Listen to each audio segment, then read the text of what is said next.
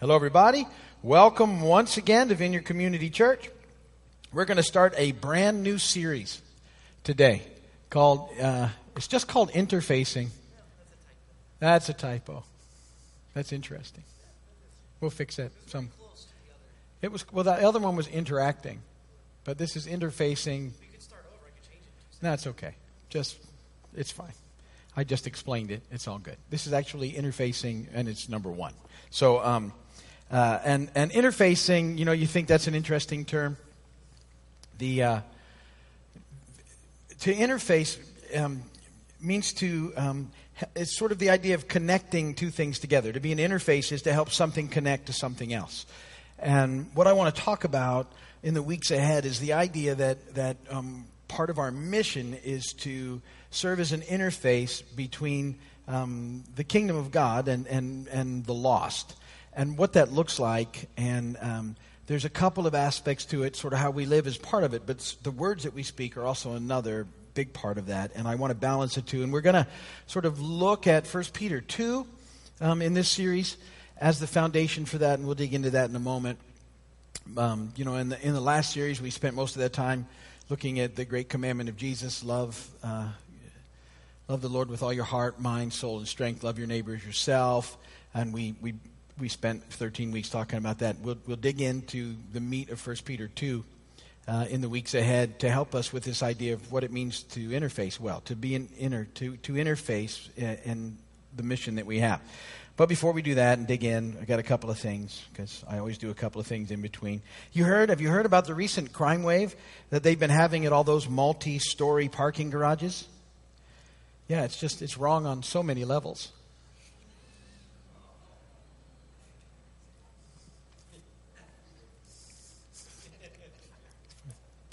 A pessimist says that the glass is half empty. An optimist says that the glass is half full. An engineer says that the glass is twice as big as it needs to be. Just for the engineers in the room. Okay, I'm done. So this new series, like I said, interfacing and what that means. And I want to get into 1 Peter chapter 2 with a scripture reading. But 1 Peter chapter 2, the first verse of 1 Peter chapter 2 actually has a therefore in it. And so whenever you see a therefore in the scripture, you need to figure out what it's there for. And it's there for whatever happened before it, so that you understand it's a connected thought. It goes on. So a therefore in the scripture is very important. It's not just, oh, therefore. It's therefore, and it means whatever happened before is connected with this next thought. So in order to make sure we hold this in context, I want to start our scripture reading back in 1 Peter chapter 1, verse 18. And then I'm going to pick it up from there. So here it goes. For you know that it was not with perishable things such as silver or gold that you were redeemed from the empty way of life handed down to you from your forefathers, but with the precious blood of Christ, a lamb without blemish or defect. He was chosen before the creation of the world, but revealed in these last times for your sake. Through him you believe in God, who raised him from the dead and glorified him, and so your faith and hope are in God. Now that you have purified yourselves by obeying the truth, so that you have sincere love for your brothers, love one another deeply from the heart. For you have been born again, not of perishable seed, but of imperishable, through the living and enduring word of God. For all men are like grass, and all their glory is like the flowers of the field. The grass withers and the flowers fall, but the word of the Lord stands forever. And this is the word that was preached to you.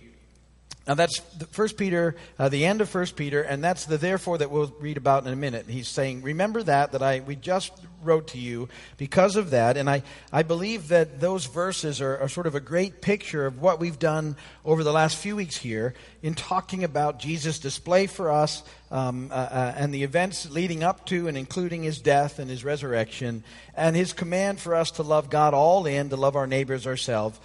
Which is really what I think is the underlying thought of what Peter just gave us there in 1 Peter at the end of chapter 1. So sort of with that in mind, and that context in mind, and the series we just finished in mind, let's continue on in 1 Peter chapter 2, beginning in verse 1. There's the therefore. Therefore, because of all those things, because of that whole thing of what Jesus has done, that your faith is in him, that you find life in him, and he wants you to love God all in and love your neighbor as yourself. Therefore, rid yourselves of all malice and all deceit hypocrisy, envy, and slander of every kind. Like newborn babies, crave pure spiritual milk, so that by it you may grow up in your salvation, now that you have tasted that the Lord is good. As you come to him, the living stone, rejected by men, but chosen by God and precious to him, you also, like living stones, are being built into a spiritual house to be a holy priesthood, offering spiritual sacrifices acceptable to God through Jesus Christ. For in Scripture it says, "See, I lay a stone in Zion, a chosen and precious cornerstone, and the one who trusts in him will never be put to shame." Now to you who believe, this stone is precious. But to those who do not believe, the stone the builders rejected has become the capstone, and a stone that causes men to stumble, and a rock that makes them fall.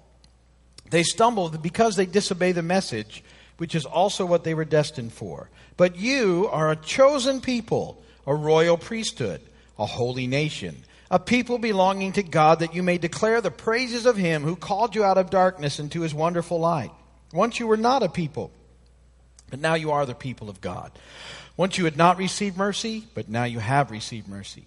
Dear friends, I urge you as aliens and strangers in the world to abstain from sinful desires which war against your soul. Live such good lives among the pagans that though they accuse you of doing wrong, they may see your good deeds and glorify God on the day he visits us. And blessed be the word of the Lord. So in this series, we're going to be really concentrating in on 1 Peter chapter 2, those first 12 verses or so, and all that they mean to us. So the first point in your notes is this, is that, we talk about this all the time, but it's about living by trying to do the next right thing. And certainly that's a part of this idea of interfacing. 1 Peter 2:12, this is out of the Message, says, "Live an exemplary life among the natives, so that your actions will refute their prejudices. Then they will be won over to God's side and be there to join in the celebration when he arrives." I just like the way it was written in the paraphrase. In the NIV, it's a little rough, because it says, live a good life among the pagans. And that sort of has a bad context, I think, when it's kind of, it can be dismissive now if we're not careful when we talk about unbelievers as pagans. And I like to think, I think a better term, natives is okay. I think a better term is pre-Christian. That gives me some hope in that. So we're to live lives among pre-Christians that sort of are helpful in this process. But let me say this, too, because this is important. None of us are going to live perfect lives, and because we don't. We've talked about that. We're all going to make mistakes. We're going to choose to do things that aren't maybe the best choice at the time.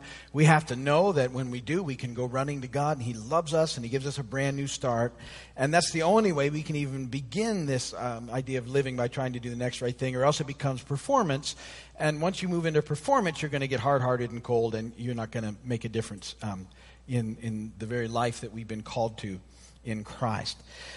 But there's this fairly popular saying in the Christian world, and I've read it and I've heard it, and I may even have said it, and it's commonly attributed to Francis of Assisi, and this is the phrase, if you've been around, you've heard it: preach the gospel, use words if necessary.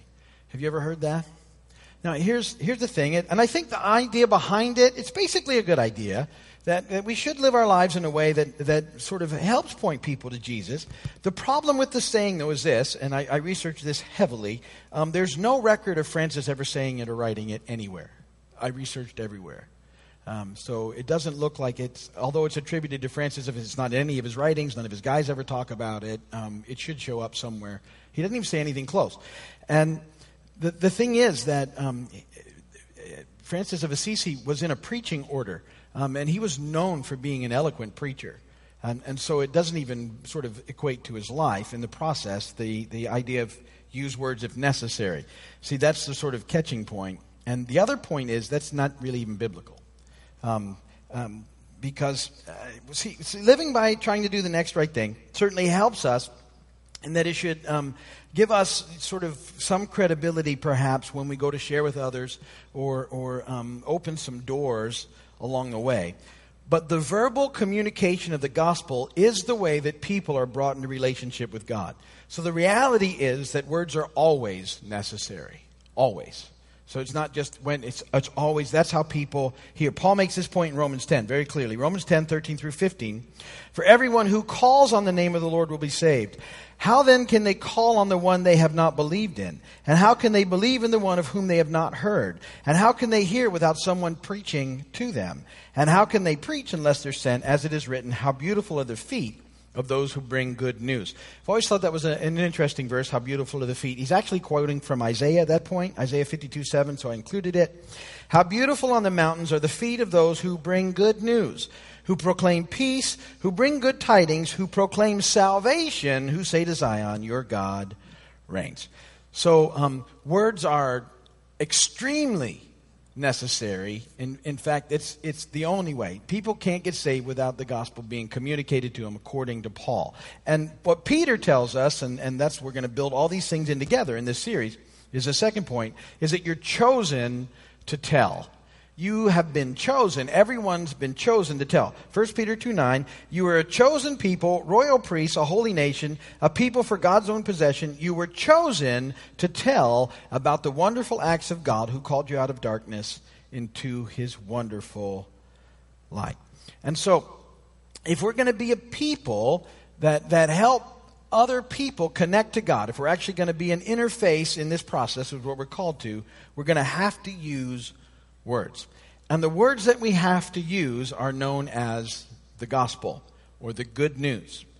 Now, because I think, see, what I want to do over this series is help you sort of have words when their opportunity arises that communicate the good news. Because I think sometimes we make it way more complex than it needs to be, and it's actually a very simple process because all the hard stuff's been done by God for us.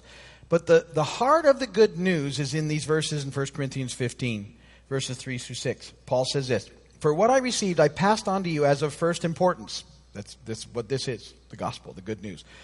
Christ died for our sins, according to the scriptures. He was buried, and he was raised on the third day, according to the scriptures. That, in effect, is the entirety of the gospel, the good news. That's it. That's the stuff that people got to get. That's what they got to understand. That's what needs to be conveyed to them in ways that it sort of makes sense. I included the rest of the verse because it says, then it goes on and says that he appeared to Peter and then to the 12. And after that, he appeared to more than 500 of the brothers at the same time, most of whom are still living, though some have fallen asleep. I like people to hear that part because you need to know that this event, this good news, this gospel, Jesus going to the cross, dying for us, defeating death, and rising again, was witnessed by hundreds of people who were alive at the time of this writing. So there's eyewitness testimony, not just one eyewitness or two eyewitnesses, hundreds of eyewitnesses who understand that this took place. And eyewitness testimony, if you know, is the best testimony that's going on out there, all right? So here we have eyewitness testimony of this major, major event in our lives, the good news. And that's the heart of it. That's the gospel. That's the good news. If anybody asks you, what's the gospel message? Christ died for your sins according to the scriptures. And then he died and then he was buried, and then on the third day he rose again, and according to the scriptures. And so there's all this prophetic stuff that happens before it happens, and then he fulfills it all, and that's what's going on in our lives. How we communicate that is sort of a little different, but again, doesn't need to be overly difficult. It needs to be explained and shared in a way that makes a difference. Now, in order to get there, and this is what we're going to start with, a couple of practical things today. And again, this whole series will be about what this looks like. So sort of preparing to proclaim is this third point. And just some stuff we can start working on immediately in this process. 1 Peter 2:1, rid yourselves then of all evil, no more lying or hypocrisy or jealousy or insulting language. So there you go. Just stop. Stop it. Here's the thing. We can use our words to build people up, or we can use our words to tear people down.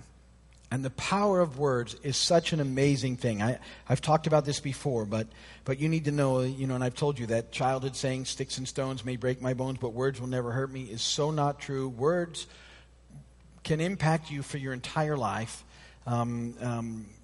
many people struggle under words that were spoken to them by people of authority in their lives when they were younger, and they still live under the oppressive, almost demonic activity that those words brought into their life.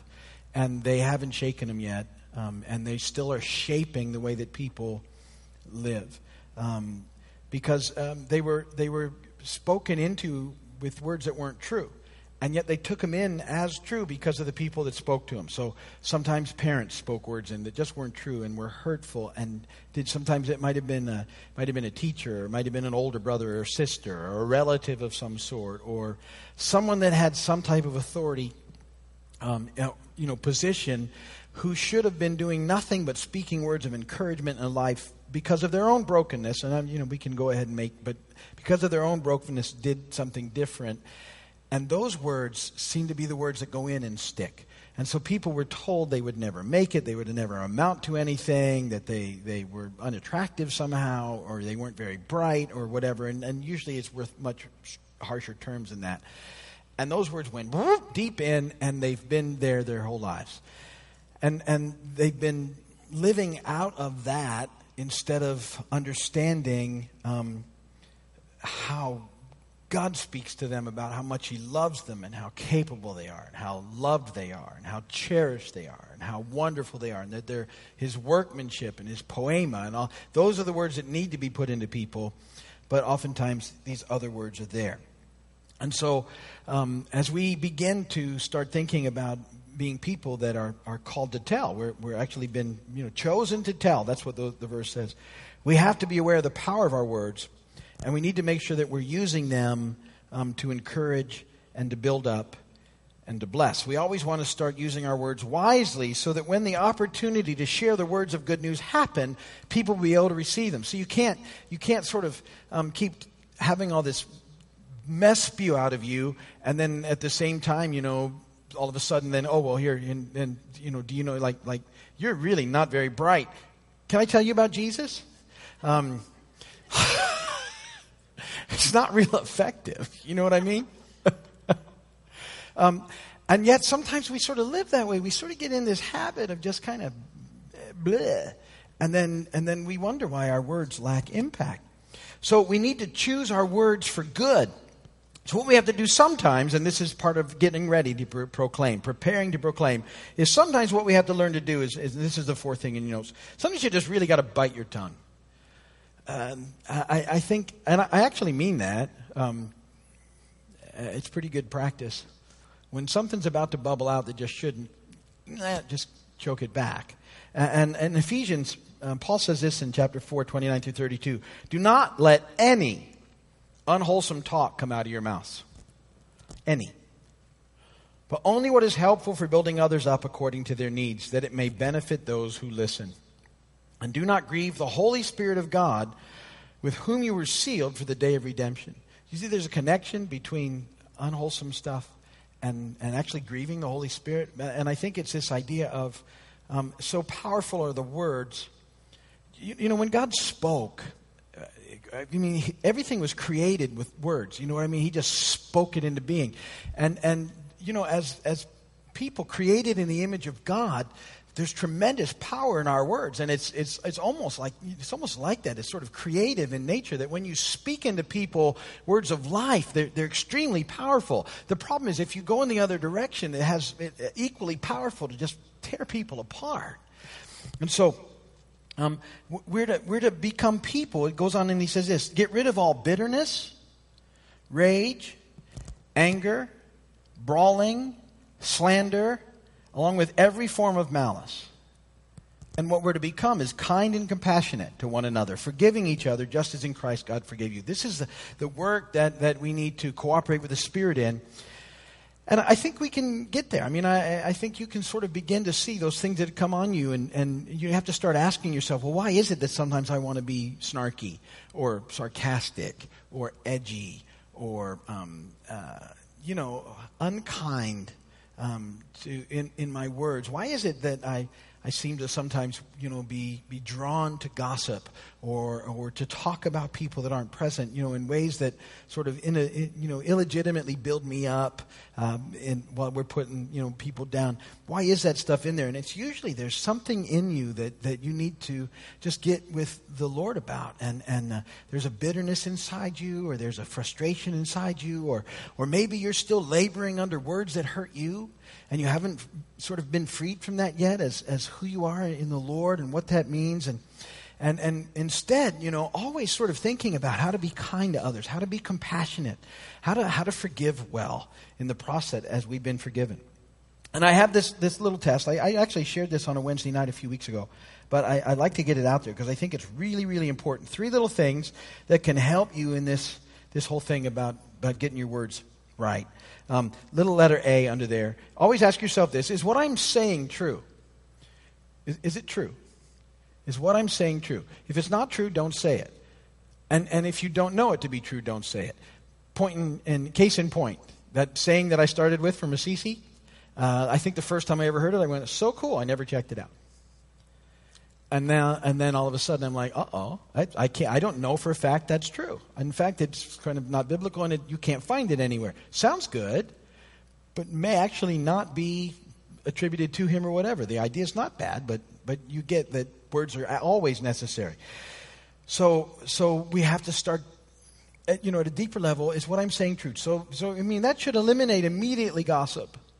Because there's no reason to say it anyway, but it's it's just so bad that it's so sort of illegitimately seductive, that whole idea of gossip. We've got to shut it down, stop it. If you're not sure if it's not true, don't say it. Don't pass it along. Don't pass it along in an email. Stop it with you.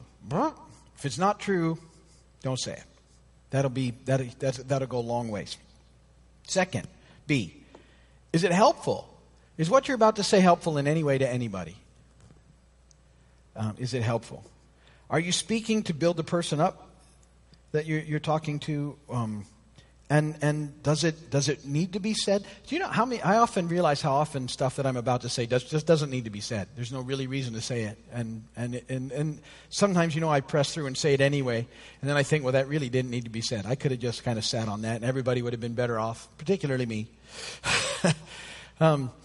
Because once they're out there, they're out there, and one of my pet peeves: never start off a sentence with "I don't mean to be rude," but just don't do it. That absolutely does not need to be. I promise you, whatever it is you're about to say does not need to be said. Just doesn't. And then the little letter C. This is it loving? Is what I'm about to say loving? Is it loving? Are they loving? Are they motivated by love for the person that you're talking to, or is there another motivation, whether it be anger, frustration, or vengeance? If it's any of those other things, and it's those things, bite your tongue. Just don't say it. Our words should bring life to people. They should encourage. They should inspire. They should calm. Sometimes they should challenge people, but always, truth spoken in love, tempering our words with kindness and compassion, grace and mercy. And we prepare to proclaim by making this our habit, so that when the opportunities arise to proclaim good news, to tell good news to somebody, they're able to be received because they're used to hearing words that bring life from us and not something else. So that's just sort of an intro. We're going to dig into this quite deeply in the weeks ahead, and what it looks like to act as an interface between the kingdom of God and a lost world that desperately needs to make that connection with God. And so we'll be looking at that together in the weeks ahead. If you're watching on video or television, thank you so much. We appreciate you doing that. If you need prayer, go to the website or give us a call. We'd be happy to pray for you. We hope to see you here sometime soon. Have a great day. God bless you.